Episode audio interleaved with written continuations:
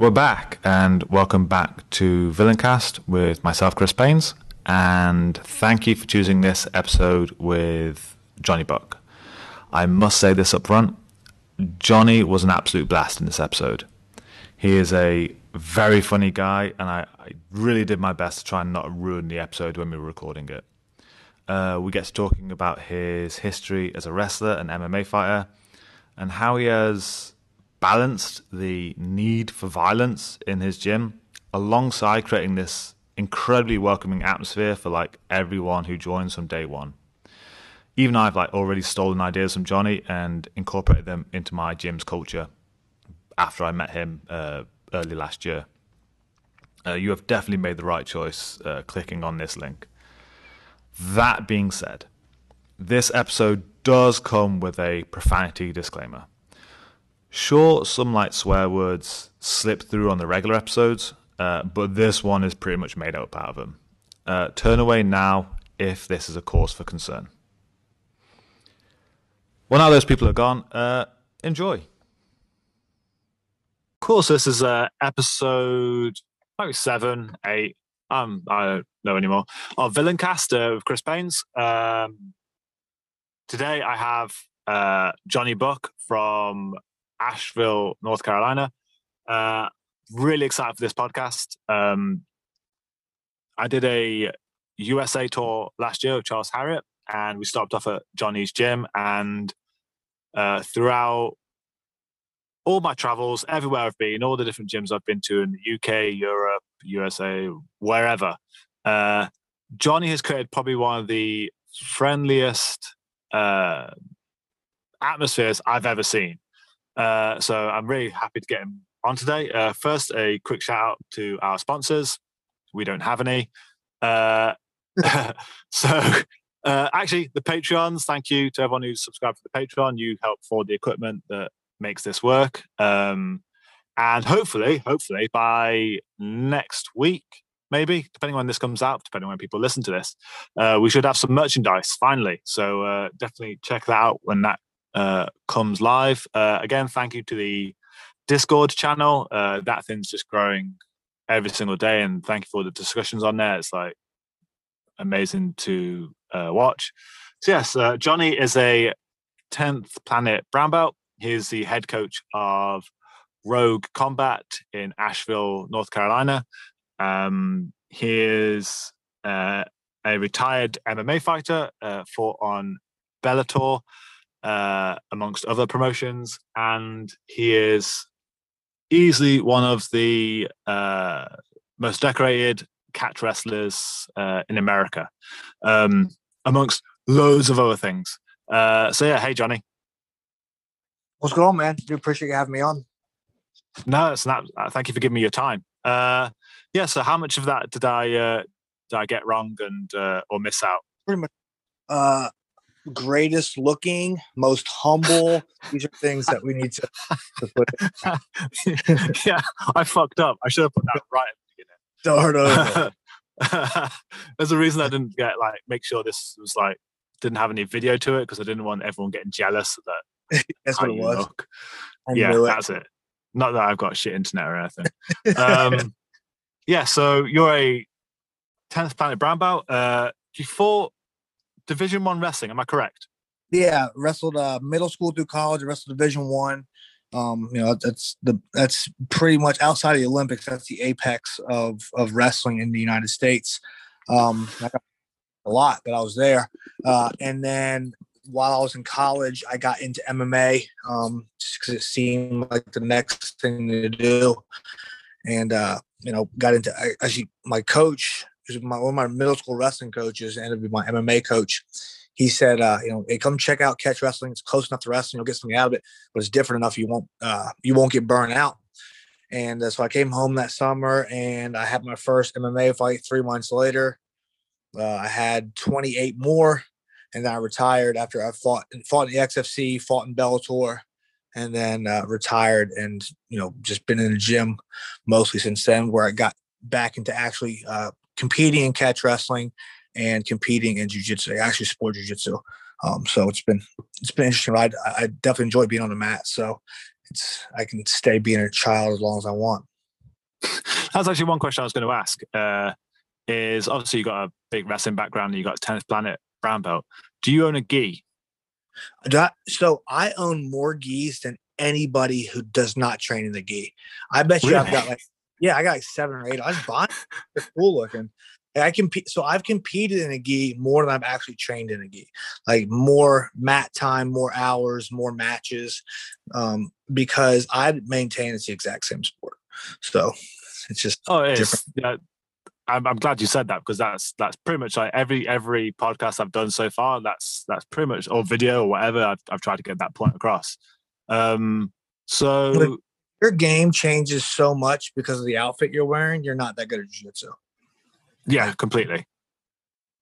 Oh, absolutely. Uh, so you wrestled Division One in college and high school or mid school. Uh, yeah. I think it changes. I think we have different schools here. Uh, yeah. Competed in MMA. Uh, so tell me about your tenth planet history. Where did you? Who's your coach in that? Yeah, uh, Brandon Mccaghren, BMAC. Um, he's at 10th Planet Decatur. Um, I met him through uh, so like coming from a catcher's background, we were at the time the only guys doing leg locks. And our coach taught them, and I've got a good understanding of how the body works, and, and more importantly, how the body doesn't work. Um, so I was like, oh yeah, just do that. And I had to figure out how I could teach leg locks to people. So it was Alan Belcher, Nate Orchard, and, and Brandon Mccaghren did Leg Lock Academy. And at the time, I think that was one of the like first products like that. Alan Belcher is he's also my business coach. Alan Belcher is.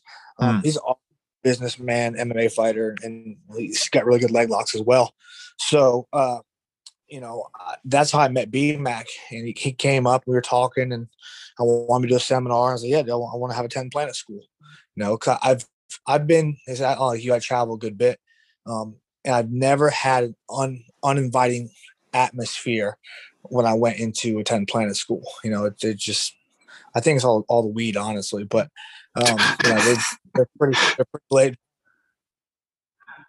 So, um, yeah. So that's actually what kind of leads on to then. Uh, like yeah. one of the one of the main things I wanted to get onto is obviously uh, you have uh, the the the Buck Nasty uh, mm-hmm.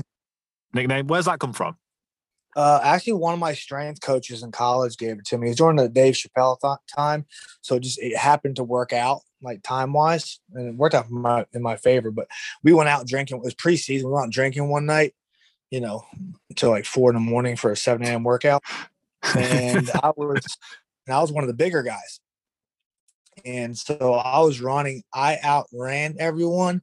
I outlifted everyone. I outdid everyone. I, I, think I was just still drunk, so I know I was tired.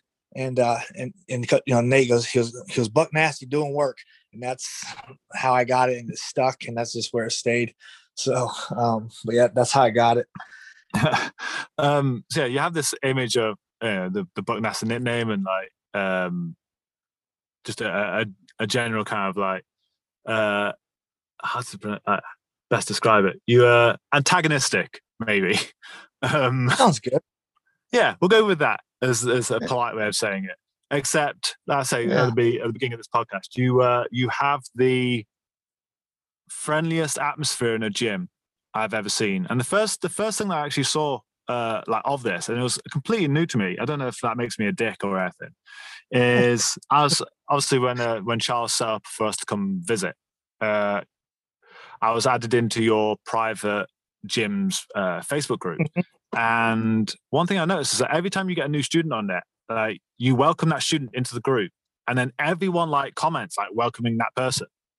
Like even yeah. from like day one, like the social media part. I mean, we have obviously the, the same kind of thing for my gym. I imagine yeah. most gyms do, but to even welcome them from there and it just only gets better. Like the so, where did the gratitude wall come from in your gym? Um, I forget where we stole that from. Dude, that's awesome. I'm gonna do. Um, and it's or, I don't even remember where we got it. it. It may have been a restaurant or a coffee shop or some shit like that, even. And you know, mom, that's pretty neat. Let's put that on wall.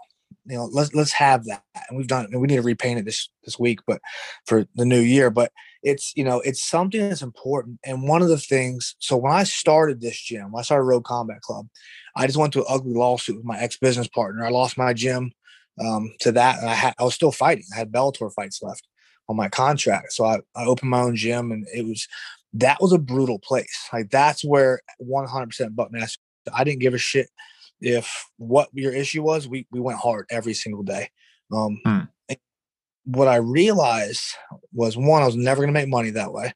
Um, and two, the initial high barrier, the, the level of entry to get in was so high that even people who would get there eventually couldn't start there. Like, you know, it's you don't yeah. your first day jujitsu, they don't throw you in a black belt division, you know, because um, you know, that's just not a, a good warm welcome, you know. So uh I started to make that kind of mental shift and started realizing, like, listen, I, I don't, and I figured this out for myself late.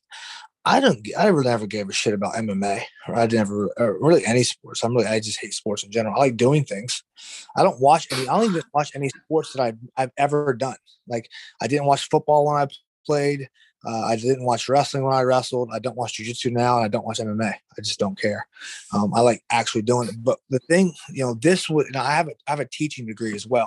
So I've always wanted to help people, and what I figured out was, you know, there needs to be levels to things. Like well, I have a competition class. I will straight fucking yell at you, like yell at you, throw you off the mat. It doesn't matter.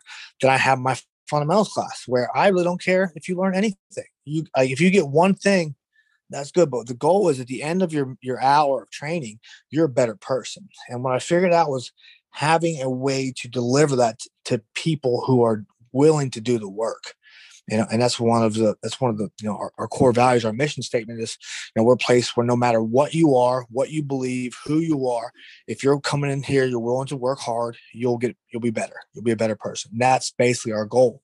So that's the big thing about it. You know, there's a lot of these new gym owners. Oh, I'm gonna open a gym and I'm gonna have 10 world champions, and yet you're not because if you try that, you're not gonna have a fucking gym with any people in it. We have over 200 members in our gym. You know, when I was fighting in the beginning and doing it, we had eight. You know, so. Hmm. It, it's you know it depends what your purpose is if you want to build world champions go for it you're never going to have a successful business but if you want to have a good, warm, welcome environment, that's the kind of things we do. So, you know, we have that. We we interact. We I, I just I so to take that you know welcome thing to the next level. I just hired a full time person for a thirty day onboarding. Like, hey, you're gonna get like we're gonna text you every day your first week.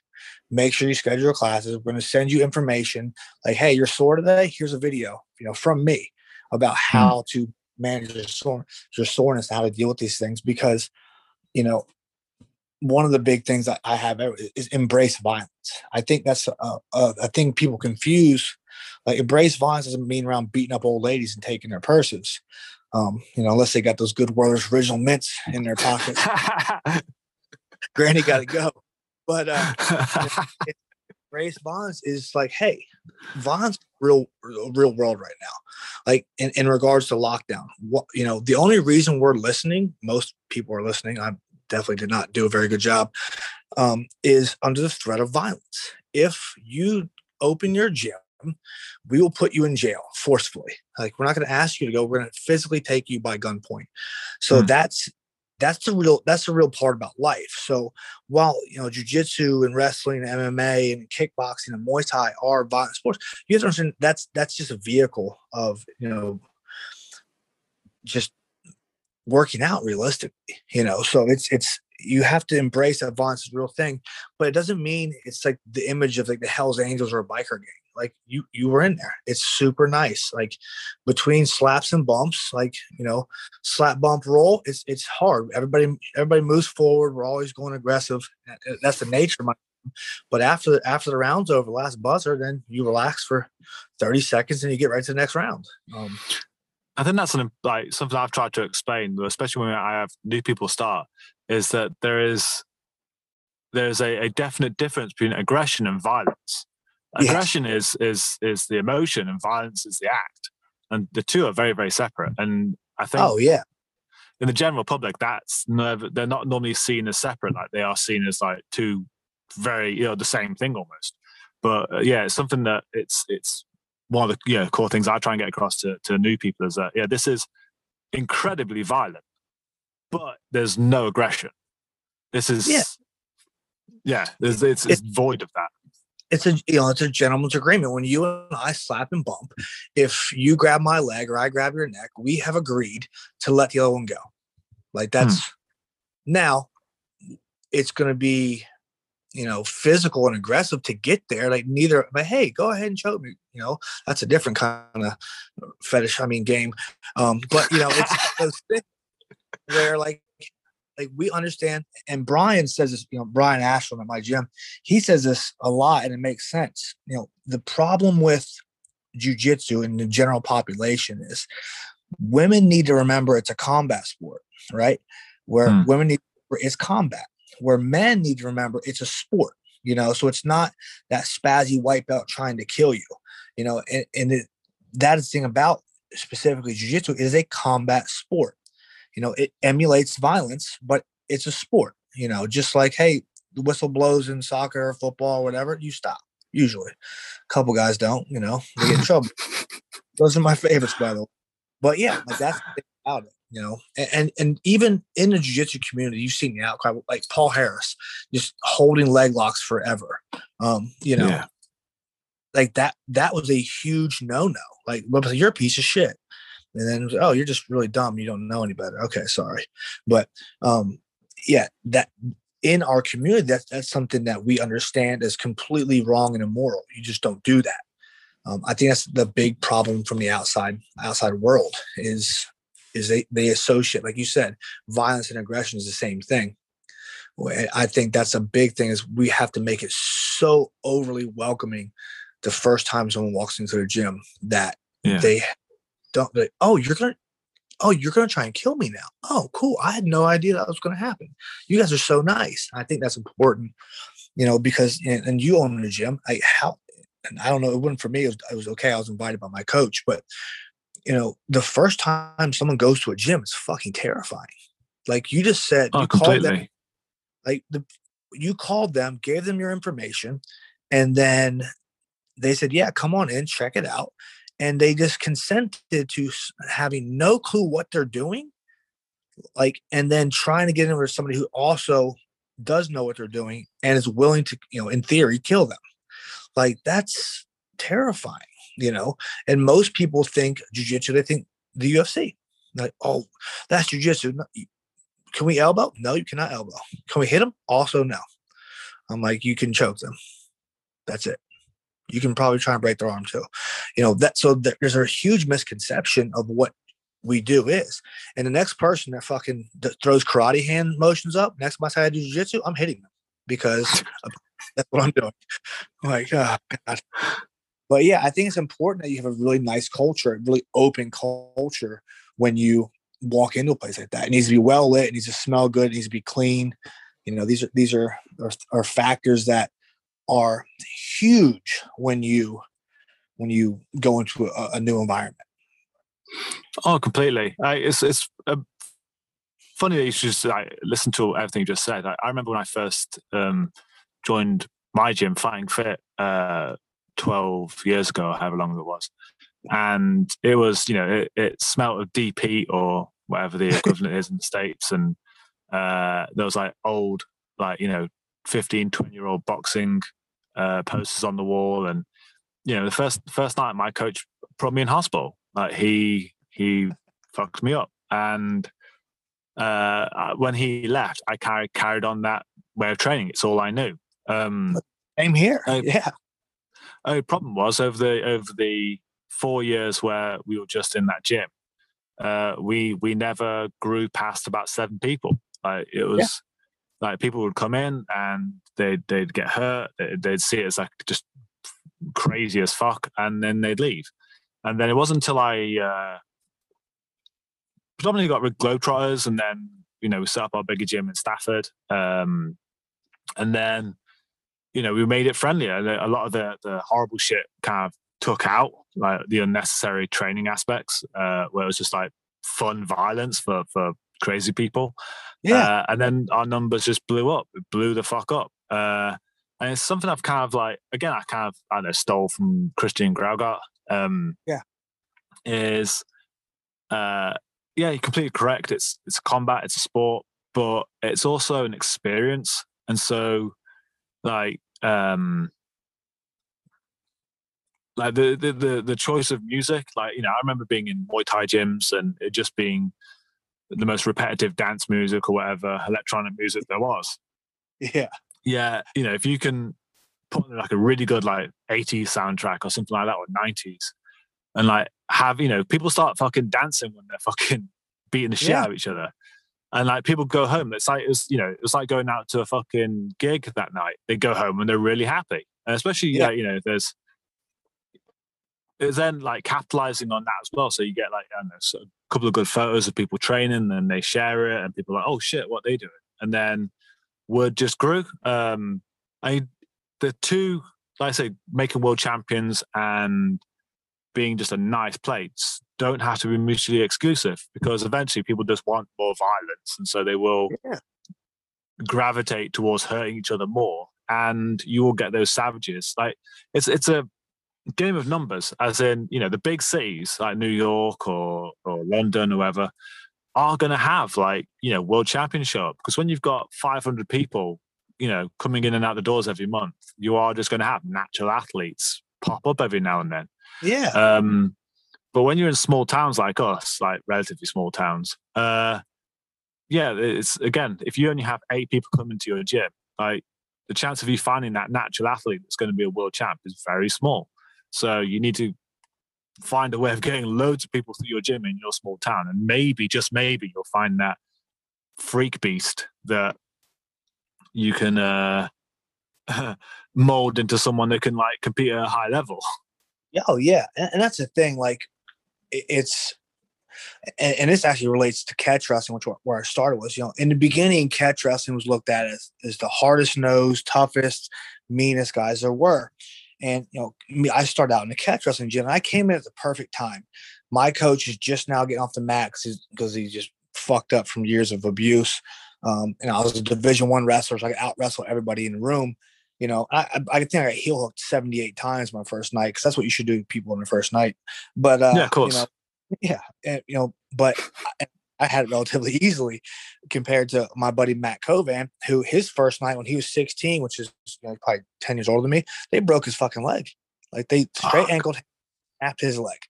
Yeah, he's a small little dude. He needed more milk in his life, probably. But you know, but the, thing was, the next day, which was say I did, did like they did like Tuesday, Thursday, or Monday, Thursday at the time because they were in a warehouse. Um, when they came back, he was sitting on the loading dock with a with a cast on his leg. Like you're not going to find many people like that. You know, mm. that's you know you're just not. So yeah, and you know my gym at that time, we had a reputation for hurting you, and it wasn't that we were malicious. You know, we never held you know moves after you tapped. It was just we went hard, and I think at the peak we had 25 guys who trained with us, but we'd never see more than six or eight in a night, a single night, because of schedules and Yeah. whatnot. So, you know, you're right. You are, you can do that. You can like just filter them out in the very beginning, but you're, you lose so many people who have potential to be Mm. world class by killing them the first day. You know, like the first 90 days of jujitsu, specifically, you know, any kind of martial art, that's where everybody quits because they've got the idea. Your sales process worked. You got them in there. Your your your pictures on Facebook look good. Your ads look good. You sold them, and then you know they they're they're hooked. They're high. They get that first that first bump, and then they come back again. They start getting sore. Then they miss they miss class one time for a doctor's appointment or some shit. So oh, now I might as well miss the rest of the week because I'm already out. You know, people are gone. So it's important to have an inviting environment from the beginning and then have an accountability program like you say, hey man, where you been? I've not seen you in a week. Oh, I'm, you know, I'm on vacation. Oh, cool, man. Bring me something nice when you come back. You know, just I, I think that's more important. I said, and you know, if I never produce a world, I will. But if I never produce a world champion, I don't care because by the I want to. My goal, and I stole some Gary V, is I want to have the biggest funeral ever. Meaning that that I impacted so many people. They took off whatever day of the week they fucking you know decide to to fire me into the ocean out of a cannon. They decide I had a big enough influence in their life that they want they feel obligated to come and that's that's the goal of my gym. Realistically, we are going to produce. We're, we're producing monsters. We don't get invited to in-house tournaments.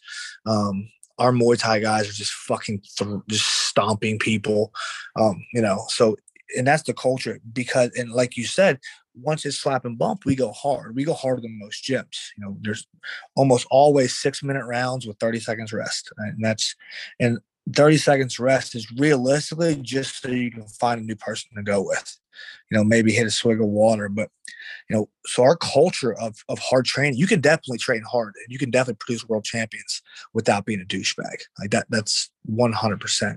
Because if you want to, if you want to provide the training for your, your world-class guys, nice mats, good equipment, good training partners, you're going to have to have a, you know, behind, behind every every world champion is a gym full of hobbyists you know people who want to lose weight people who want to just de-stress from work. Like right now, man, you should see some of the fucking emails and messages I get with COVID, you know, or during COVID we, we did. But that's why we opened our gym for after two weeks. We shut down for two weeks because mm-hmm. we were more concerned with helping people than we were, you know, just like, you can't make a world champion. Nobody's open. So we just want people to train.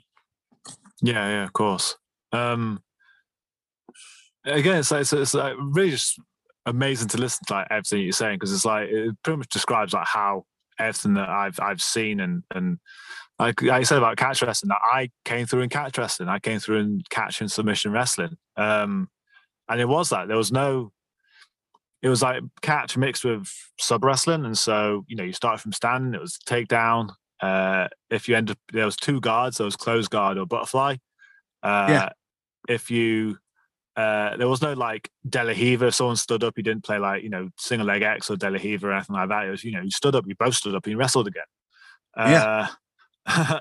and yeah, people would just get fucked up. And you could see those guys who, you know, you being a coach for, for so long now, you know, the ones who are going to stick around because they are the ones who like break their shit and then they're back the next week and they just don't leave the gym. Um, like, I was, I was that stupid kid. Like, I'd break some shit. Like, I remember, like, one of my students, like, literally splitting my eyelid open. Like, kicked me in the face and, like, half my eyelid split open. I just fucking grabbed a, a boxing hand wrap, like, just fucking covered my eye. And I was like, cool, let's go again. And then, the, like, the following session, I was just rolling with an eye patch. And, like, everyone just kept on moving to that side so I couldn't see them. Uh, uh but, yeah, exactly. So, you know, it's but you have to you, you know I've got loads of those guys now who would be the exact same. You know, you could like fuck them up and they'd just be back the next day. Uh, but they wouldn't have done it I, in their first three months. They would have like yeah, run I, run away.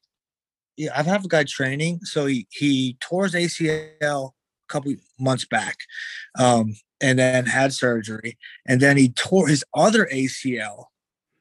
And between the time he tore it and oh no, he tore in competition against one of our guys. He refused to quit, so he finished the match, and then he kept. He's a pretty good wrestler too. He kept falling over because his ACL would just give out, and the ref tried to stop him. he, he goes, "I will beat your ass. I'm not going to quit." Let, let second, that second in division, but then after that, he came in and he trained every day until surgery. I'm like, well, there's something wrong with you. So, but you know, those guys are rare. We have other guys. Hey, I've got a hangnail. I can't come in this month. I'm like, no, get your ass back in here.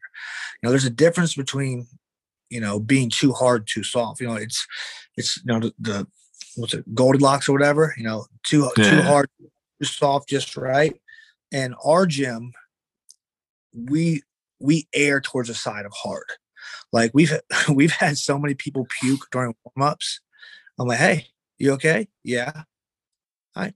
You want, you want there's some mouthwash in the bathrooms, breath minutes. Let's get back on the mat. Okay. You want water? All right, I got you. And you know, we've had guys like that, and, and it's and and the sales pitch afterwards is really easy. And it's not and, and I don't want people to think it's a money grab. I'm like, hey, you just fucking threw up three minutes into a warm up that we do with our kids class, but there's hard, theirs is harder. I'm like, you need this in your life. And that's one thing I, I tell my guys, I'm like, and, and I'll even ask you, like, would you take $10,000 cash for all your martial arts experiences?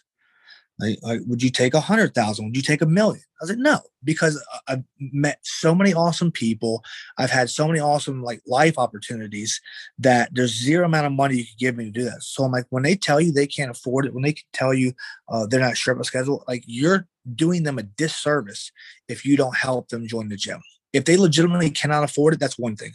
I don't want them to not pay their rent because they're paying for jujitsu or Muay Thai. But if there is a way we can make it happen, I want it to happen because they have to be in here because the gym is a rely the gym's a tribe. Like that's your that's your people. You know. Uh, yeah. I, I I was I uh I say the same thing. Like if if anyone comes to me and they say like you know, dude, I'm a bit like short currently. I don't know maybe like work's turned to shit or or something like that. Um, I'll say to them like, okay, dude, like you know, just walk out and don't pay tonight or don't pay for the next week, don't pay for the next month. Uh, you know, come back to me when you're on your feet because you're either going to be at home doing nothing or you can be here with us. Yeah. I'd rather you just be here with us. Yeah. Right now it's been, it's, you know, Asheville's weird. It's got a big hospital community, um, which has been a mess and it's got a big service industry, tourism. Well, tourism shut down and you know yeah. we lost shit. We lost thirty percent of our income the first week afterwards. You know, but we only lost two months. We lost membership. We lost money compared to the year before, and that's because we one we opened. Like, hey, listen, we're opening. We were very quiet about it. Like we we paid. You know, you heard my gym's laid up this long, skinny building. We mm-hmm. papered mm-hmm. up the front and said everybody had to come in the back. And then I'm like, in the very beginning, it was funny. I was like, so we were told, you know, just like you, oh, it'd be a week, maybe two weeks, and then we'll open back up. All right, cool, whatever. So we remodeled the gym. We painted. You know, we took a week off. You know, and hey, we all needed it. We did. We did some remodeling. I'm like, I'm bored as shit. What am I gonna do? So I, I started calling my guys. But hey, man, you want to train? Yeah. I'm like, if your wife asks you where you're going, you tell her you're having an affair. Do not tell her you're going to the gym. So we, that, that's how we started. And then we're like, all right, do one class a week. So we'll do one jujitsu on this morning, one more time. Then I'm like, we did that for a week, but we're gonna social distance. That lasted like four minutes. I'm like, fuck this, you can't wrestle from six feet away. I was like, so we started that, and then we're like, all right, fuck it, let's open. And we, um, you know, we we call everybody, I'm like, hey, listen, it's you're an adult, it's up to you. You don't have to wear a mask. I was like, you know, whatever, you know, and I sent a video out soon because we got two hours notice of we are being shut down by the government. I should have ignored yeah. it and that was stupid, but, um, you know, it, it did kind of help having the heads up. So I, I said, Hey, listen, if you guys can afford to pay, please pay. If not, we understand you can come back whenever you want to, you know, and if you did pay us during the lockdown time, I was like, you know, we're going to credit you. If you're on contract, we're going to add at the end of your contract. If you're month to month, we're just going to basically give you guys a free month between now until we pay you back. You know, and it was uh it was I had members or even actually ex members say, hey, I'll pay for two memberships because they understand how important that room is. You, and and this is going to kill a lot of coaches out there, especially new coaches nobody gives a fuck about jujitsu. Like not even the people doing jujitsu. They care about who they're hanging out with. They just found jujitsu was cooler than CrossFit or bad or, or fucking badminton or whatever else. Like it just they happened to find your group suited them. It could be fucking checkers and it wouldn't make a difference. It's because of that group. And that's that's one of the keys is fostering that community when you build a gym. So that, that's just something that I'm adamant about. In the beginning, if you had almost enough money to pay me, you could join the gym. Now I'm like, I don't think you're a good fit for this gym. You should go train here instead. Yeah. yeah. They're like, what? And the one thing that we have, jiu-jitsu has over like coffee shops or or any other businesses, we can fuck up our problem customers. Like it's acceptable. Like I'll just maim you for six minutes. And that's okay. You could imagine doing that at like the grocery store? You got a you got a trouble troubled client, he's rolling down the fucking aisle. You can't do that. But we can. yeah, to be fair, that's that's right. Like, like douchebags don't stay around for long. No, Not not if you had to weed them out. Um, I've pulled one up for two days in a row for 45 minutes straight, both days. I just beat the fuck out of him. I, I was literally at one point, I look up, Jen, Brian, and one of my members are looking at me and they're like, what the fuck? I have both my knees on his head like a fucking baby goat and laying there. they told me later, because everybody in this gym knows there's a lesson being taught right now, except one person. I just fucked him up for two days in a row. Did he stay? Uh, no, No, no. he started. He started doing kickboxing instead. I was like, oh, weird, weird. this is again. This is like what makes me laugh is that yeah, you you like I say you you you you started off this podcast about how to to you know be as welcoming as possible and have these these great practices, and at the same time like you're saying yeah we're gonna go hard. If you're a dick, I'm gonna kneel on your head. Like, I, but see, that's super important. Like, because you you've traveled. There's always that one guy in most gyms who's a dick. yeah, and you know the guy that get kind of handsy with the chicks or, or or just like beat them up or whatever or, or or only roll with younger guys or smaller guys or more guys like that's who you have to get out like you have to get rid of those people because they're a cancer in your gym you Hmm. know and I- think the the very first comp team practice i had in the gym it blew people's mind because they were so used to the pretty you know laid back training. Like, oh yeah, cool, whatever. And I'm like, if you're fucking laughing, you're not fucking drilling. I'm yelling at them because I'm I'm going hard. Like we're doing rounds, and uh, I dude, they're like, oh shit, what what just happened? Like you know because there you know there is your general population, then is your comp time, but yeah, like, like you said, my my culture is so laid back and relax. Like, you know, you don't have to bow to get on the mat. You don't have to ask to go take a leak or anything. It's just it's really laid back. But you know, I, I think honestly it comes from a wrestling background. Like none of there's no rank and pomp and circumstance bullshit. Like, did that person beat you? Yeah, they're better than you. You know, that, that's just how it works. So I, I think the wrestling's been a big influence on this culture as well. Yeah, yeah. I think because you, I, I said, you, your your gym is predominantly no gi, and you know you don't have uh We don't even have a gi program. Well, no, exactly. It's there's no uh, outward showing of what belt you are. You just you're you're rolling with a human being, and Yeah. it's it's the same at my place. As in, we were we were always uh, a no gi gym, and so like yeah, if you got beat by someone, that person was just better than you. Like it wasn't there wasn't a belt attached to it. The only uh, reason I even went down most of the BJJ route. I mean, I've never done BJJ. I've never been part of the BJJ gym, except I've got a black belt. Um, through, That's my goal. through some accident, they, they got confused and thought I may did it. Uh, it was like, yeah, it was, it was, we, you know, we got into to that, so we could say we taught BJJ because that's how most people know of anything to do with jujitsu. Uh, Yeah. It's trying like to explain it to someone who doesn't do this. Like you say, oh, it's it's it's jujitsu, not the weird type. It's wrestling, not the the the flying off the top rope type. Yeah. And it's like Yeah. ah, you don't don't really know, especially because like uh, it might be a bit easier, you know, in the states because you've got like a wrestling program, but there's no yeah. there's no school wrestling over here. So the only wrestling that the general population understand is is you know Hulk Hogan and and Triple H. So to say to someone like, "Oh yeah, I do wrestling," it's like, "Ah, you're a weirdo then." Um, Yeah. like, no, not that type of wrestling. Or or we've had those people come in because I've like advertised, "Oh, we do wrestling," and they come in like expecting to learn that shit, like how to do like like shooting stars or whatever the fuck it is. I'm like, no, you're gonna you're gonna be really sad in a minute. man." Um, Yeah. I've got a guy that does pro wrestling. That's why he's here. But he said, I like his thought process. Is he's well, I need to learn to wrestle first, like actually wrestle before I do pro wrestling. I'm like, that's really cool. You don't need to Yeah. at all, but I like your thought process, and uh, he's getting good.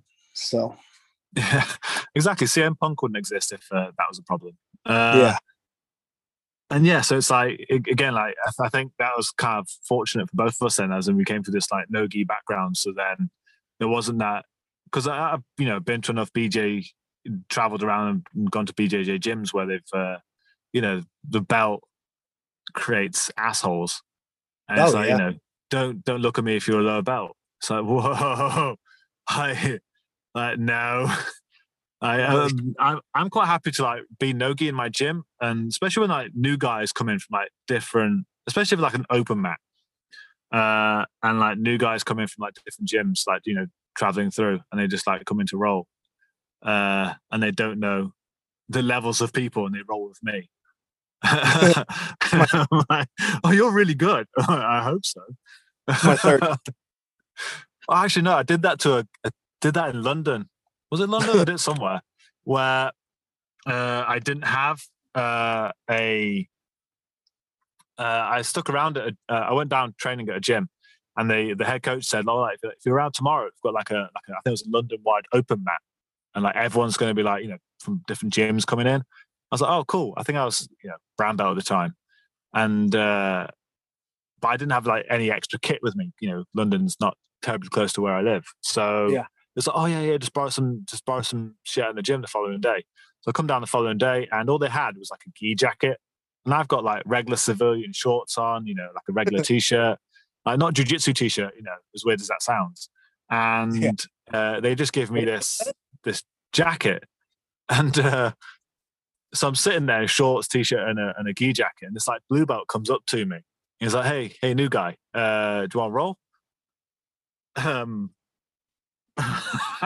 so I, I like pretended that I like didn't know anything. I did like the the the pre the preach shit, like the defensive stuff. So like, you know, he'd yeah, grab yeah. my collar and just like roll around on the floor and escape it. So it looked like I did. You know, if it like, when I was in guard, my legs were just straight out, you know, and the lions who just like walked past him. Uh, but he still couldn't submit me for like five minutes. and he was like, he said to me afterwards, like, "Oh, dude, like, you know, you done any grappling before?" I was like, uh, no, no. So um, I was like, yeah, yeah, uh, we did a bit of grappling at my uh, kung fu school. Oh my god! Uh, and then like he was like, oh yeah, we'll have another round then. So uh, we have another round, and they, he goes into his guard, and I just like fucking smash it, and like just go straight to like grab his collars and fucking knee on belly his soul out the back of his spine. I was like, no, dude, I'm a jiu-jitsu brown belt. It's like, oh god, I just yeah, you... smashed the life out of it for like five minutes. I'm never getting off of you again. That's like, I went to another gym in town. I was like, hey man, uh, I I emailed the, the coach, hey dude, I'm, you know, it's not a dojo storm. You're new. I just want to come by and, you know, whatever. So I came by and I was, I, I think I was still, yeah, I was still a purple belt. And uh, I just came back from Purple Belt Worlds not too long before that. I, I won that. And I'm sitting there and we're doing something. I'm rolling this with this, you know, young fat kid. He's maybe six months into it, and uh, he, he's explaining, oh, you don't want to do that. You want to do this. You want. I had, I went to like the dollar store next door, and I bought a pair of gym shorts for like five bucks and a t-shirt for like two dollars. So I did not look like I knew what I was doing. So I go in there and uh, now he's walking. Oh, you, you, don't you don't want to do you want to do this? You want you, you want to do it like this? Now, I'm actually running through one of the sequences I hit at Worlds because I have a theory that I mean I think I can do it this way too, and he's coached me through it. And then uh, I was like, I forgot about more than jujitsu than you'll ever know. And but you know, it, it's and in my gym's weird. Like we don't we don't care about rank. We don't care about anything. So we'll have brand new guys wearing like purple rash guards and stuff. I'm like, well yeah, just don't wear that anywhere else. Or do I yeah. don't care. Yeah, and yeah, uh, yeah exactly. Like, one, it doesn't matter. The, no, one of the girls that trained with us, that she trained us about almost six months, and she goes, she asked Jen, my fiance, she goes, "How do I become a white belt?" And we all started laughing. And I was like, "Oh shit!" Like she didn't know what a white belt was, or just the fact that you showed up means you get one, or whatever, you know. So it was funny you know, you know, it's just it just doesn't matter. We don't ever line up by rank. You know, that's not a thing. It's funny to me. Um, yeah, we, yeah, yeah. Anytime I tape guys somewhere, they, if they're, they're traditional jujitsu, like I line by rank, they're all looking around like, what, what? I'm like, you have to go over there. I don't care, but you're gonna get yelled at. so, you know, we were in a gym. It was like a bunch of white belts, a uh, couple blues, couple purples, a brown belt, my white belt that came with me, and then you know two of my other buddies. And we're all just laughing. I'm like, he's like, what? I'm like, you're gonna get your ass beat here in open rolls in a minute. He goes, why? I'm like, we'll see. He actually held his own. I was proud of him, but he got his ass beat.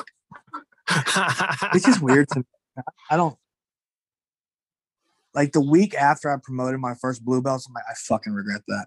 Like, why? I wish I never promoted anybody. I'm yeah. like, and I, I'll tell you, I like holding your blue belt to one, you don't suck. Like you actually can't suck.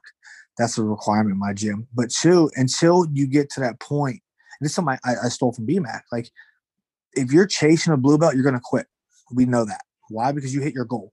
But if you just start enjoying training, then you don't care about your belt. You know, like, oh, cool. New rash guards training. Yeah. Okay, good. I, I think that's super important for the culture as well. Is is put put process driven goals as opposed to like belt goals. Because you know what happened mm. when you hit a mm. belt? Well, now what? You know, if you can convince someone to, hey, my process is for the next 18 months, I'm gonna come twice a week, then shit, you'll get you'll get good. You'll get real good. You'll get better than most. Yeah. So if you want to be better, then you need to come three times a week, four times a week, you know. So but yeah, I think that's super important for the culture of the gym as well. And we drill a lot. We drill more than anybody I've ever met. Like mm. that's we do a flow of the month, and it's like right now it's uh, close guard. They stand up. You go. You drop your ass. You go to a single X and you sweep. That's the series. So every single practice we have, you're doing that, and we're and then we're build off of that. You know, we're going to jump into some leg lock stuff. We're going to jump into sweeps, reverse X, uh, you know, first thing we do is was sweep and get back on top and twist her side. So that's another part of the, the culture of our gym. I, I think that makes them understand they have to work. So yeah.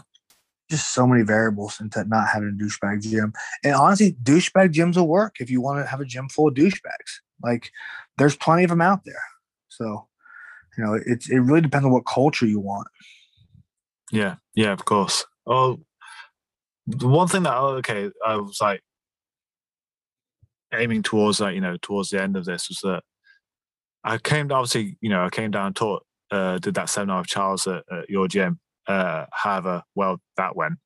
Um, it seemed seemed we, okay. We still teach that. We still teach that. We, I call it the unkillable series. Like that's part of our foundations program, where like, hey, don't let anybody touch you between your armpits and your knees and don't let them grab your, the back of your head. So that's part of what we teach. So it's it's definitely important, man. I, I think that was that was one of the better seminars I've had. Way better than anything Charles ever taught me. I'm gonna make sure I send him this. Yeah, oh yeah. um, well, no, because it's like that. That basically that it always feels weird teaching that stuff because that's pretty much what I just give to to beginners so they don't quit. So you know that's that's our day one kind of information as in you know do this and you won't die and then just keep if you don't want to die just keep doing it but if you if you want to start winning then you you invite the chance to get killed yeah um I, I think that that you know does help with that retention that first three months of you know if you've got no idea uh what you're supposed to be doing. It's basically it's it's carnage. It's just like be violent and hope something good comes of it until you've been to enough classes that something kind of makes sense. And you know, people have different ways of doing it. oh, you're not allowed to spar for the first two months or anything like that. It's like I can't think of anything worse than uh taking the most fun part of jiu-jitsu out um for someone, especially when it's like, you know, you see everyone else having a really good time. Uh, so I was like, how do I teach something that will keep them? So like, do this, you'll be fine. Uh, it's only when you stop doing this you get hurt. Um, yeah. And so trying like go into like an established gym like yours and explain that thing, it's like I feel like such an idiot. So uh, it always feels weird to talk about. Um, but then obviously I, you know, did the seminar that night, and you know, we went out for food. It was a really good night, and then uh, came. Uh, uh, I think Charles said, you know, we were in the hotel that night, uh, he said that, oh yeah, they've got an open mat in the morning. I was like, oh shit, cool. I'm gonna go to open mat. So I think I left him in bed and I fucking started running down the street to go to your open mat. And I get in there and everyone's just sitting against the wall and you you're talking about stuff. And I was like, God, fucking open mat is this? And I have stolen the fucking shit out of that. Like, oh my god, that's like you know, in the, in the short time we were open before the Rona took everything from us. Um, that is one thing I've taken that kind of like feedback sessions. I that I've never seen that before, ever. Yeah, it's we just do things so different. It, it really it's just a bunch of wrestling mixed in with lazy wrestling. That's why I refer to as jiu-jitsu. Um, you know, it yeah, we're we're trying to get back to like a normal pre-COVID uh like routine and stuff, but something mm. won't change. But you know what? I like having only 20 people on the mat instead of 40. Um, you know, but it's just yeah, like it's funny and it's funny. We had the survey. We did, I do I do member surveys uh, twice a year.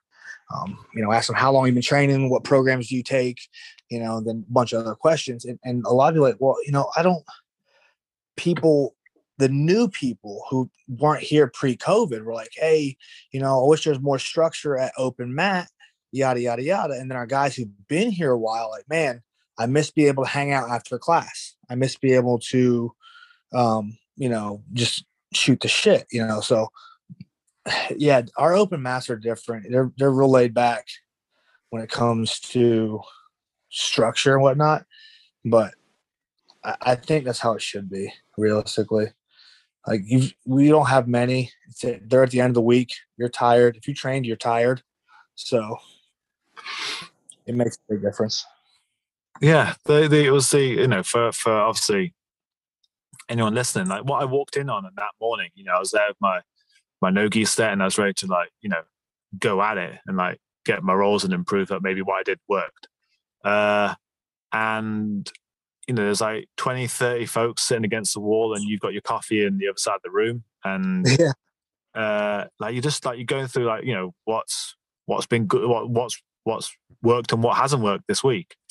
And like you're just doing a Q&A session. And you know, people are saying, Oh, you know, I tried to hit this technique in a roll and you know, this didn't work, you know, and then you just like give advice on that. And I was like, to have like a, you know a dedicated feedback session of you know people are then you know they're not just going balls to the wall violence and forgetting their roles you know they're actually remembering issues and they know that they've got an outlet for it it's not like you know because that you think from a, a, heavily structured you know uh programs where you have um you know, you have warm up, drills, roll, and that's every session. And then maybe like a session where it's just rolls. To try and catch like a black belt's ear or, or you know, the coach's ear and say, look, you know, had this issue, and then actually, you know, have everyone else around to give feedback as well. Like, oh shit, I've tried this recently. And you're like, well, that would work. I was like, what the hell? This is amazing. And so I came back and tried to incorporate that into my gym. Like everyone looked at me like I was some sort of hippie. Like, yeah. Like, what the hell? Like, we're, we're, we're having Q&A sessions now? I was like, yeah, because if you guys have got issues, I'd rather, you know, instead of trying to find me mid-roll and, and like talk about it then, like, no, let's let's sit down. Let's actually have like a session almost like created by you guys. Instead of me dictating a drill, like, you know, what problems you having? Let's all fix them together. I was like, it's fucking genius. like, why why have I never seen this before? Well, you um, you hear it all the time, like you know, at the end, like questions, comments, concerns. That like you just showed them something; they've not drilled it yet. And of course, they don't have questions yet. You know, especially in the way we do a flow of the month, where it's the entire month of a series. Like you're gonna have questions by the end of the month. You're gonna have questions by the end of the week, and you know, it's a lot of times during the open match too. I'm like, hey, grab me. Like this is a unless I'm actually training hard, which is rare. Um, unless I'm training hard, I was like, then ask me. Like, don't ask me in the middle of a roll. I'm gonna smash you. But like, ask me afterwards. Um, because I think it's important. Like, remember, we're here to make people better at jujitsu, and I, I think one of the things is a lot of traditional jujitsu guys specifically are like, all right, well, this is how I roll. This is how you're gonna roll. Well, I'm five foot 10, 235 pounds, and strong as shit with zero flexibility. We probably shouldn't be teaching, you know, you how to tr- roll the same way I do.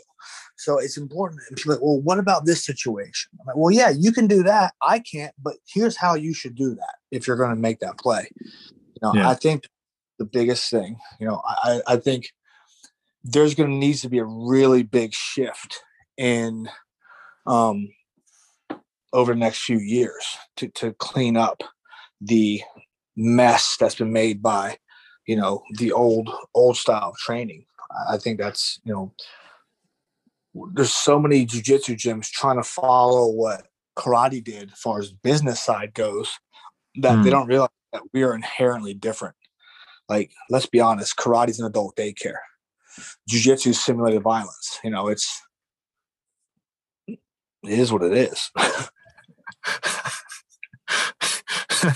I think that I think that's that's pretty like again hit most of the nail on the head is that yeah we aren't there's there's so many guys uh you know who who like I said with the whole lining up and bowing like it's it's cosplay.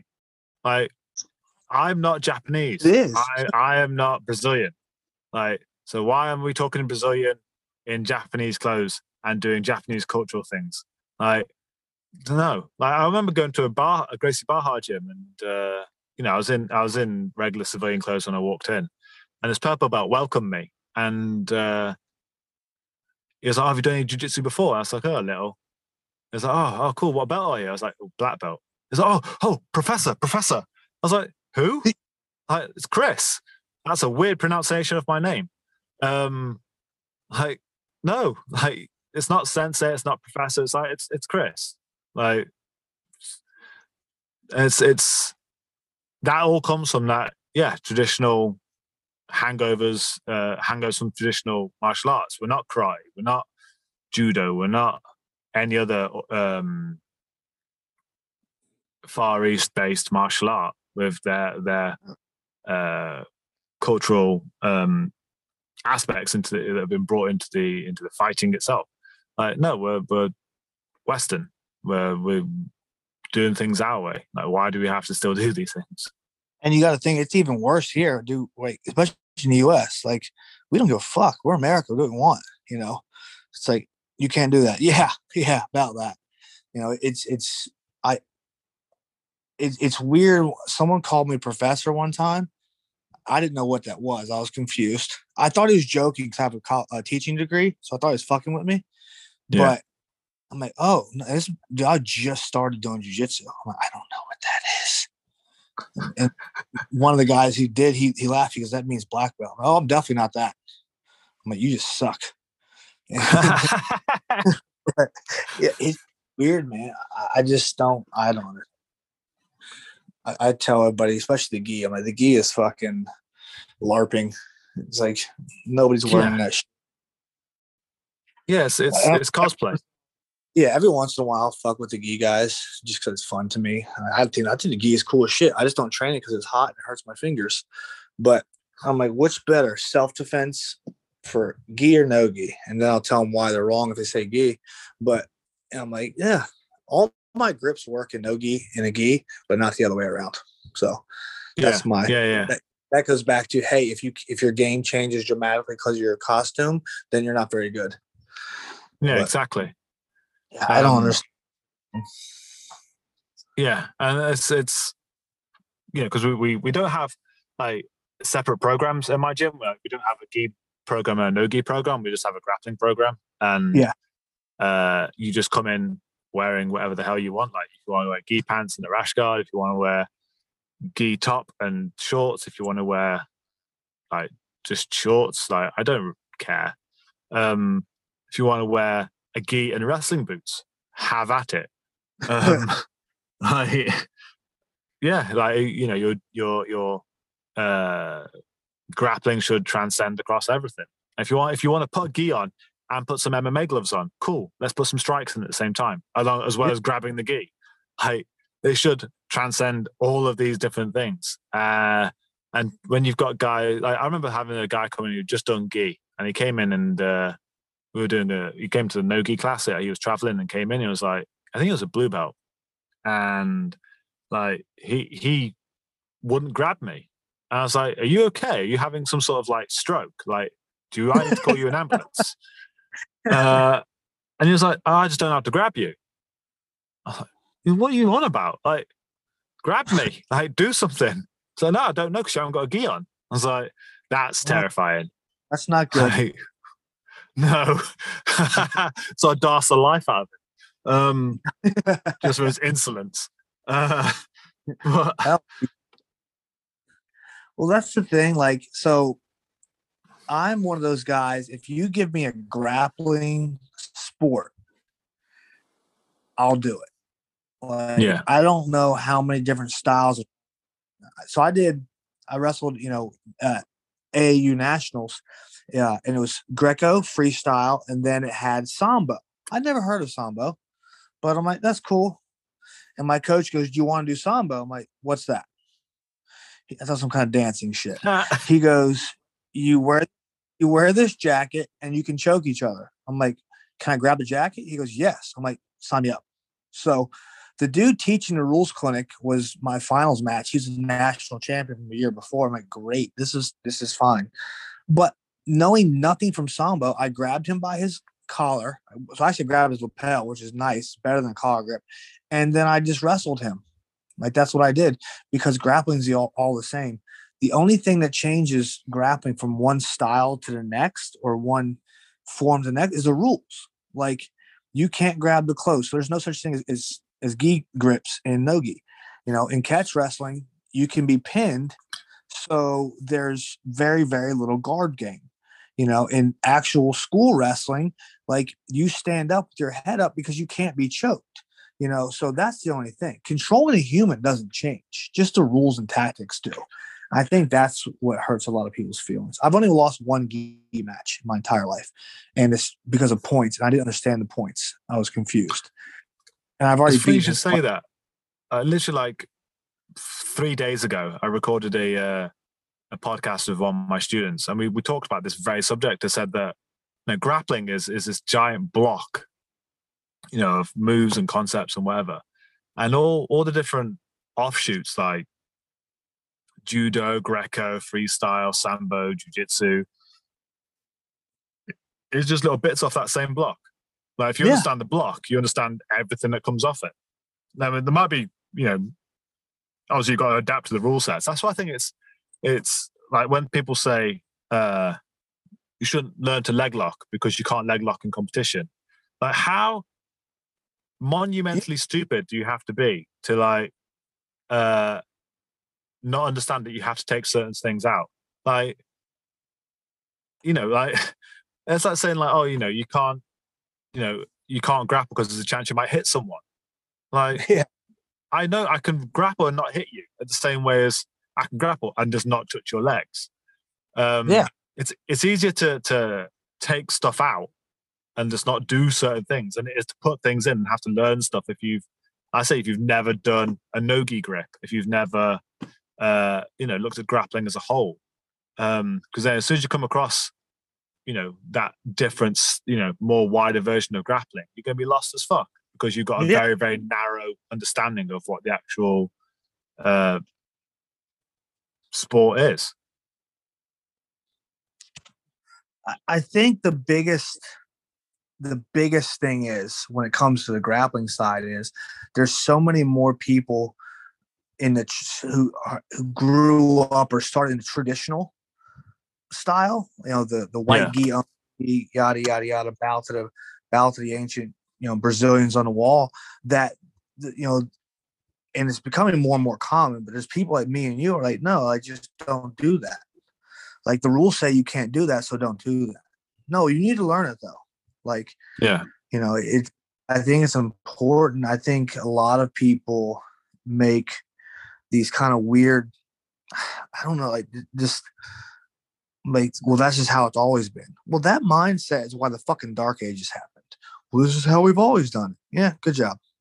Dark ages enjoy so yeah, yeah I just I just want I just want to have fun grappling. You can tell me what like, I'll compete in any rule set you tell me to. Like IBJJF, cool. No new breed, cool. ADCC, even better.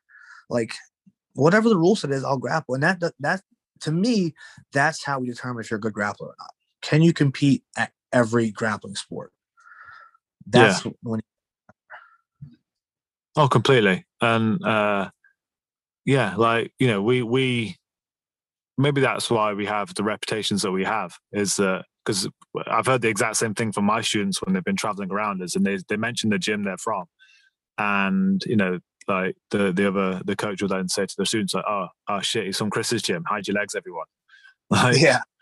I, um, uh, my, well, I'll teach I'll teach guys, hooks to white belts uh, oh, beginners yeah. kids like everyone like screw them like it's easier for them to to take the, the heel hooks out when they need to than be lost when they find them yeah, we teach leg locks day one. Like, I'm more of a straight ankle guy, anyways, so I teach them day one, and I don't care. Like this month, there's gonna be a ton of leg locks in it. Like how I'm teaching this month. I'm like, why? Because it's time. like we feel. Yeah. I feel like teaching locks right now. But you know, it, you know, coming from my gym, like if oh you train at Rogue, yeah, people will sit down immediately. Like stand and wrestle them. Like they can't wrestle for shit, but they don't know that. so yeah, it's funny, man. It's just that's the evolution of the game. I like it. I, I think it's important that you make a name like that as well. I, I think that's going to help because yeah. that's going to help grow the sport. You know, realistically.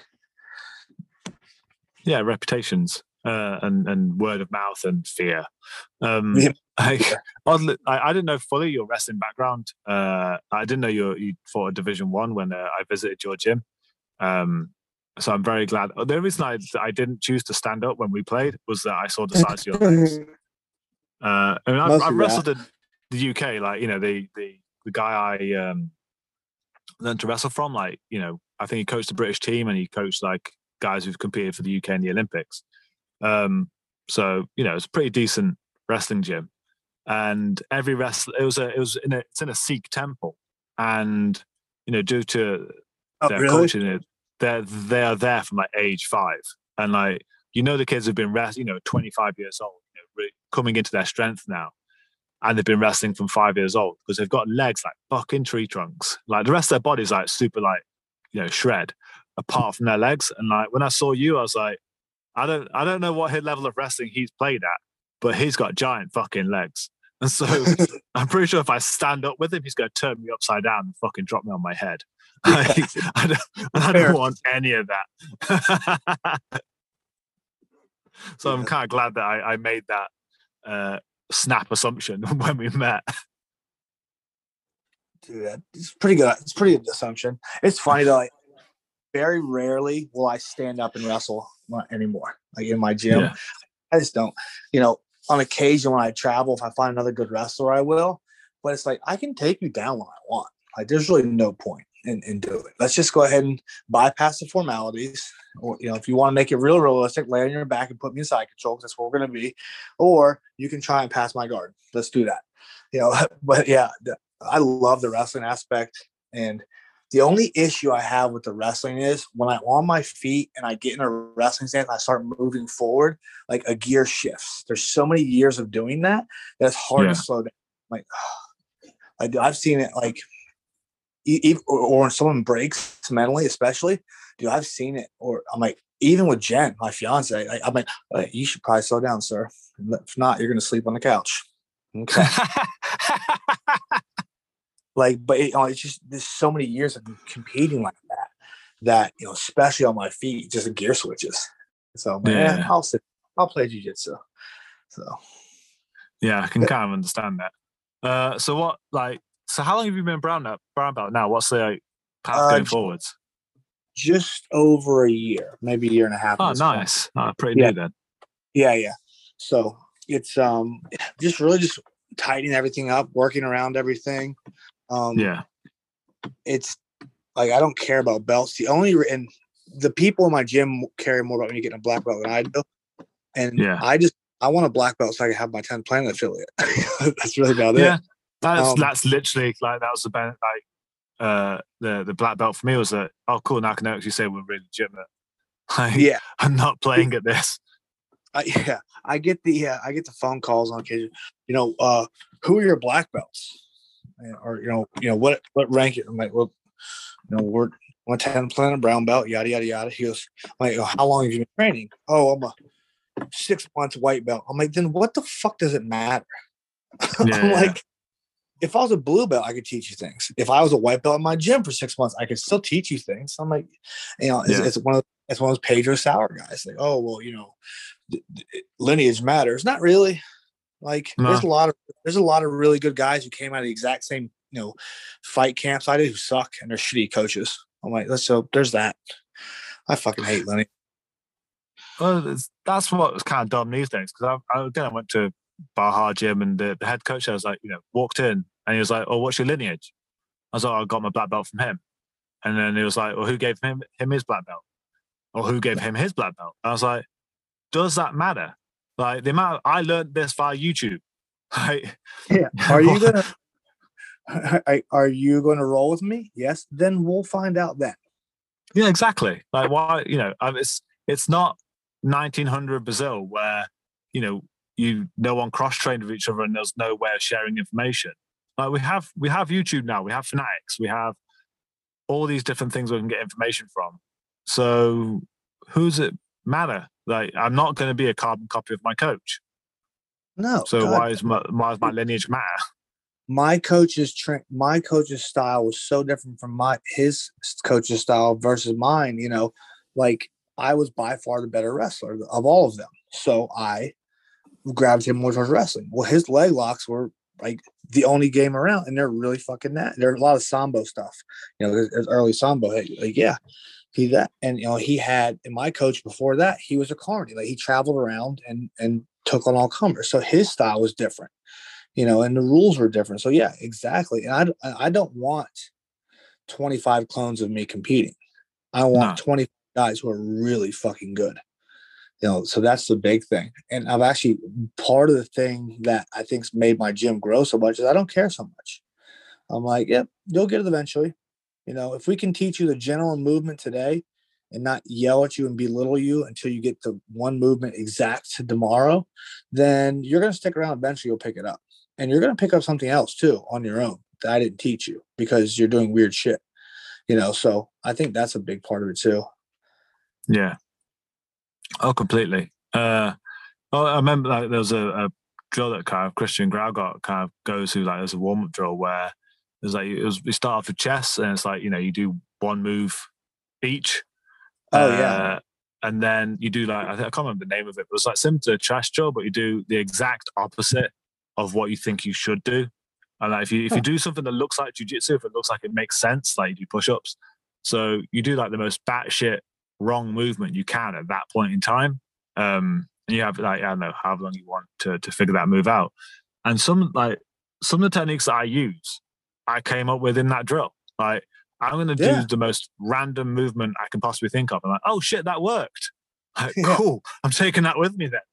Um, and yeah, I think I think having that that willingness to play and like not drilled into you that it's like regimented, militarized. You know, mar- everyone marches to the same beat. Like, no, fuck it. If it if it fucking works, I don't really give a shit. Like, cool. I, don't care where my, you figured it out. I asked my competition guys the other night. We were training, you know, hard training, and I was like, you know, I want you guys trying new things. Um, blah, blah, blah. I asked them at the end. I'm like, who got who did not get submitted? Raise your hand. And uh, hell, I got submitted. You know, we all did. And Yeah. I'm like, good. That means you put yourself in a stupid position that you weren't comfortable in. I was like, how many of you guys got submitted multiple times in the same location? Only only two guys raised their hand. Like, you guys did the best tonight because you kept going back to that to figure it Yeah. out. You know, my my goal with jujitsu is for me to once I get to where I want to, it'll it'll never end. Is I will never sweat. I want to be so effortless no matter where I go that it doesn't matter what you do to me. So that's gonna take a lot of mistakes to get there. Yeah. Um, that being said, I'm also going to top you and trying to kill you.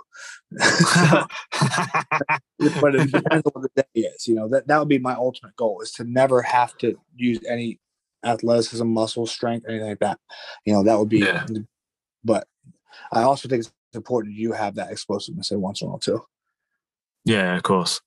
I think that's kind of like one of the important parts of maybe the age that we've kind of taken up what we're doing is that we kind of have that longevity in us to, you know, I don't want to be fighting young guns and still trying to figure out the basics of jujitsu at like 50 years old. I'd rather be uh, uh, an effortless killing machine at 50 years old because I don't think it will age me as hard.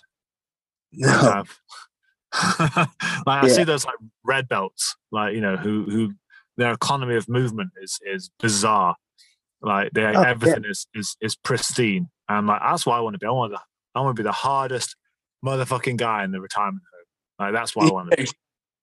Well, my problem is I've got about 15 years before I'm in a wheelchair, so I get really good quick. yeah,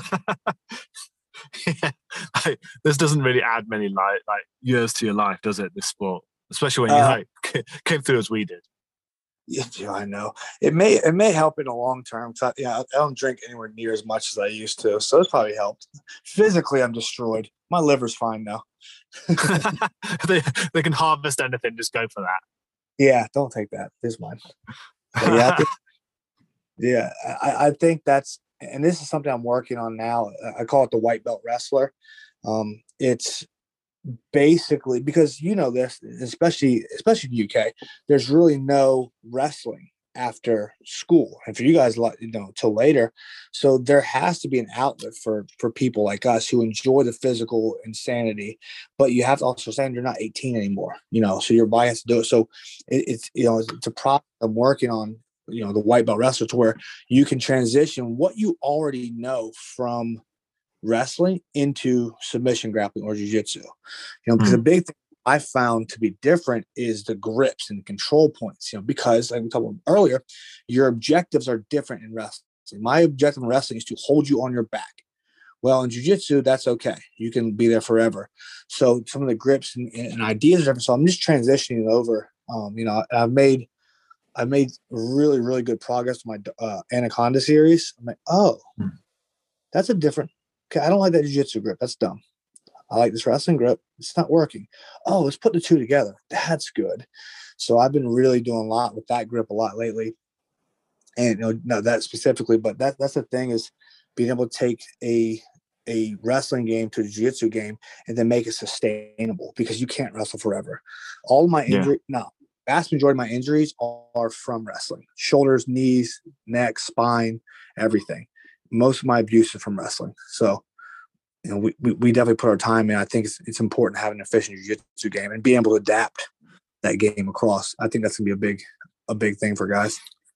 Uh, I'd be interested, like if you if you release this kind of white belt wrestler uh stuff online, I'd be really interested in like watching that. yeah for sure. I've got my first series done. I got to finish editing it. Um we have some issues but uh with the camera issues but um do i switch to iphone 12 pro whatever it is that's the best thing i ever did i sold my camera so i'm using that now Oh, But, really? uh, oh, dude, it's unreal. I'm like, oh, this is cheating. So I'm like, so I'm like, dude, it's got to stay stable. It needs a little bit better speaker or uh, microphone, but I, I already have one, so it's not a big deal. But um, so yeah, I'm, I'm releasing that. The first thing is going to be talking about like, you know, coming from a wrestling background, being pinned is the worst thing you can be. Is flat Yeah. your back. So I'm gonna talk about how to get off your back from side control and then use that to get back to what you're comfortable with. You know, I, I think one of the things that'll make jujitsu more readily available for wrestlers because like I said that that's a great talk, talk about building world champions that's your best way to do it you know a Hmm. decent rep is you know a decent high school wrestler is 10 times the athlete most jiu-jitsu guys are you know because it is so hard like the fact that you made it through four years of high school wrestling okay that's really impressive um so you know the big thing is slowing wrestlers down. Like hey this is easy. You can do this for the rest of your life because it's easy. So you know and a really hard day of jiu-jitsu is a off day for wrestling you know realistically when it comes Yeah. to the intensity. So yeah i'm doing that. So you know how to go from your back to back to your feet um, how to get to front headlock position or, or guillotine position and then how you can take the back as well you know and it's just basic wrestling fundamentals that are being applied to a different rule set i think that's going to be a big thing that's going to make a big difference for guys yeah. you know, I'm, I'm constantly looking to evolve the game and change it and see what's happening. You know, I've said it for a couple years now is your next evolution in no-gi grappling specifically is wrestlers who can pass the legs and not get leg locked. Like, Yeah. because if you can start the match by controlling where the match starts, then you're, you're in a good spot, you know? So Yeah, of course. Well, you watch people like Nicky Rod and people like that, you know, currently coming out of Danaher's place, and you're exactly yeah. right. It's they're they're beasts because of that. Um, yeah, you got a, um, purple belt winning eighty or a blue belt winning ADCC. Yeah, exactly. Like, that shouldn't happen, but he can wrestle. And the thing yeah. is, and I'm definitely not knocking him by any means. He on, on the scale of wrestling, he's not that good of a wrestler. You know, when it comes yeah. to division Olympics, world teams, he's a phenomenal wrestler. I'm not knocking that by any means, and probably out, he'll drop me on my fucking head. Um, so, but like when it comes to that, so if you can start bringing more wrestlers over because there's money in it, or it's just something to do that's, you know, wrestlers they like the physical and the mental challenge of wrestling. So I think that's a very easy transition. I think that's going to be where you really start seeing these guys excel. Yeah, I don't know. I don't know how the MMA and UFC is going to compete moving forward. You know, there's always going to be popular, but you know, if we can get money into jiu-jitsu, shit, man. If I could have made money yeah. doing jiu-jitsu, man, I'd have done it in a heartbeat. I don't like getting hit in the face. Especially, especially seems to be that I love combat jiu-jitsu. Yeah, it seems to be going that way, as in like it's becoming. It seems like there's a, a more easy avenue into actually, you know, these bigger submission only um, events. Like you know, there's so many popping up, and like you know, there are there's pay at the end of them. So I think you may you, uh, you may be completely got, correct. It's, it's, you've got small guys, like small time tournaments, people making 500 bucks a weekend. You know, for blue belts and purple belts. You know, at these invitations, these super fights where you know, and it may be like you like um uh, Brian Brown, 10th Planet Jacksonville, and then I think I don't know if I think Joshua Duke does it too. I'm not sure, but like you pay a hundred dollars to get into a tournament, like an eight man bracket, and you get eight hundred dollars if you win, or you'll get yeah. like 400 and or you get like 600 and 200 or something if you get first and second. So mm-hmm. yeah, there's definitely I, I, think that's definitely the way to do it. And you know, hindsight, I wish I was still a white belt, but you know, whatever. white belt super fights. like, how are you a millionaire? That's like bum fights, isn't it? Just like getting people oh, who can't yeah. do anything to fight each other. We went to uh, serious grappling. Me and Brian did, and my favorite match of the night. I think they were blue belts in a gi. These dudes were going after it because they were hungry and they sucked. So they couldn't like control the other guy while they were doing things. Dude, it was the most fun match to watch. Honestly, I, I was I was really entertained. So, um, you know, high level high level black belt match are boring as fuck. Yeah. yeah. Watching old people fuck. I don't want to see that shit either. Whoa, boring. yeah, yeah it's, uh, but yeah, that's I think jujitsu is definitely going to be the route for wrestlers, especially when they see how easy it is to succeed. Yeah. Like, think about it, you're automatically intermediate. You're, if you wrestled in high school here, you're automatically intermediate. Like, yeah, you, when it comes to nogi competition, so you're basically a blue belt when it comes to um, competing. I'm like, you know, and you've dealt with wrestlers before. Like, it's a different thing. Oh God, know? yeah.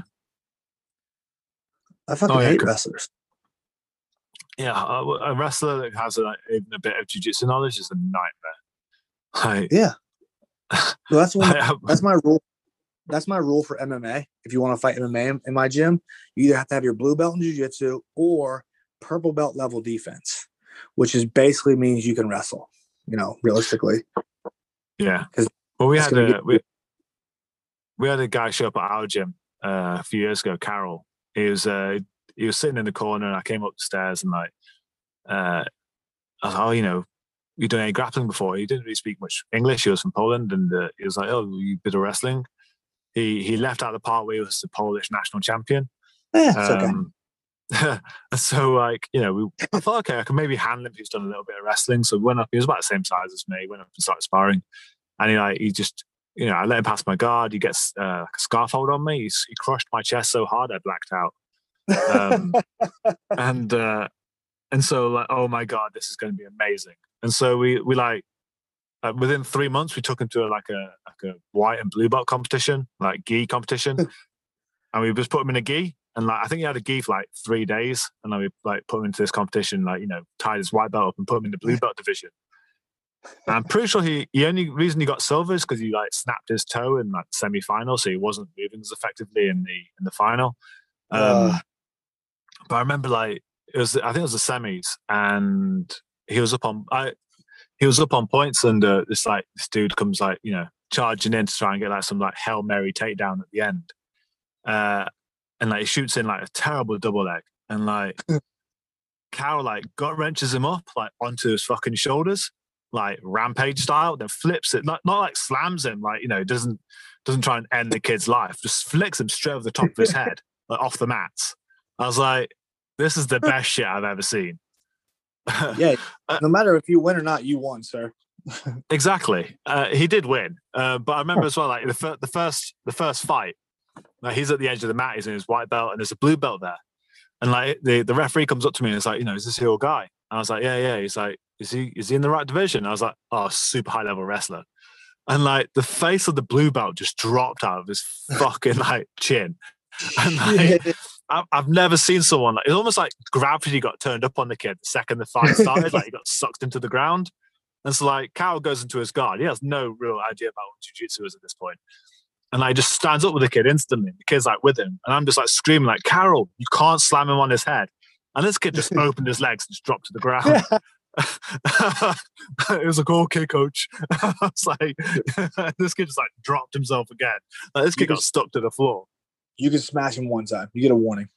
Yeah, it's uh we'll say Ed Ruth, like Olympic wrestler in the blue belt division. I'm like, you know how stupid that is. Like, he, was, he was in the Olympic. Oh, he won the IBJ world title? Wow. I was shocked. Oh, no. it's just yeah, especially like white belt, blue belt. It's just populated by hobbyists.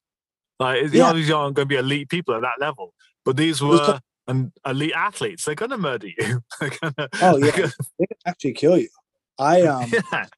so if I told you I'm gonna win IBJJF Worlds in a gi this year, Yeah.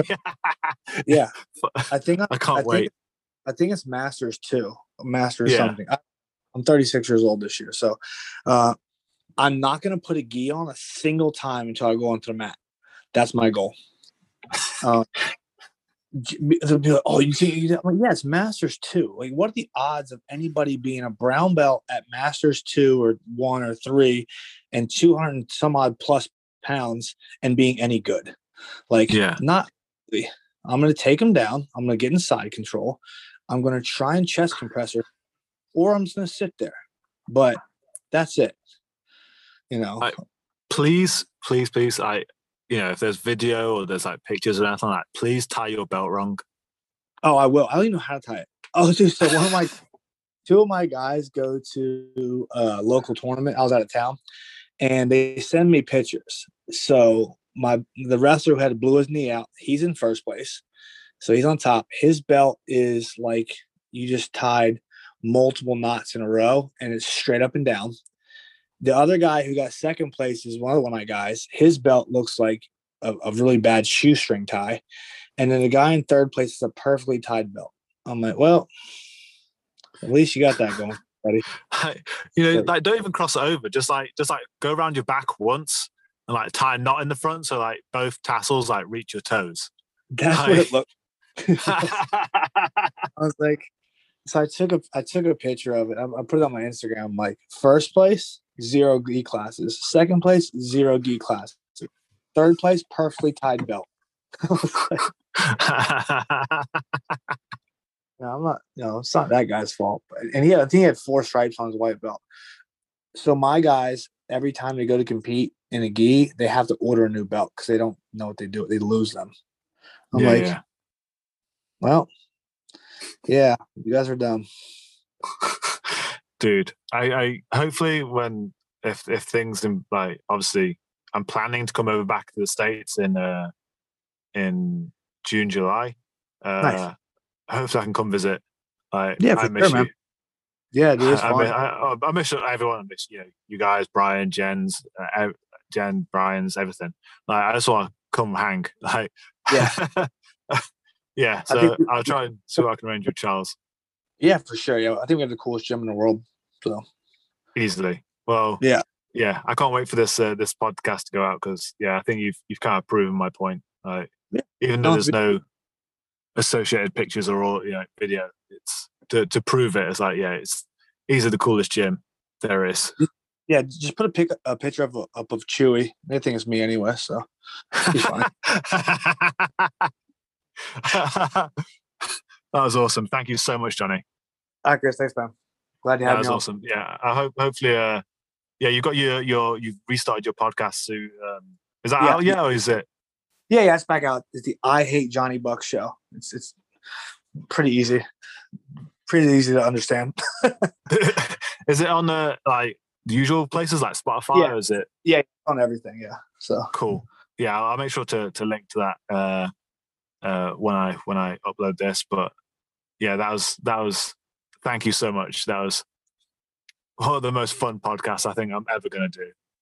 Yeah. if you if you're ever free, I, I'd love to do this again.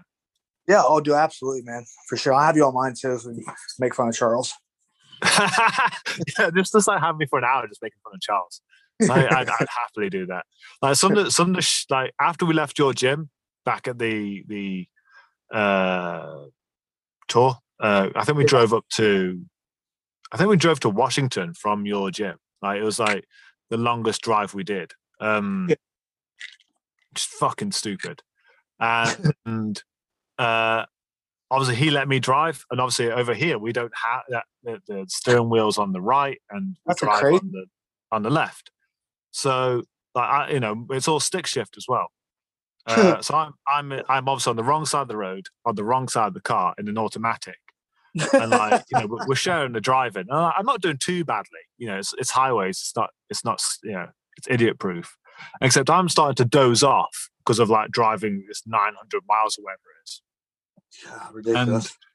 and uh, like I like go into autopilot and like he's asleep, and like I go to grab like like the fucking uh, gear stick where I'd normally grab it, except it ends up opening the fucking door on the highway.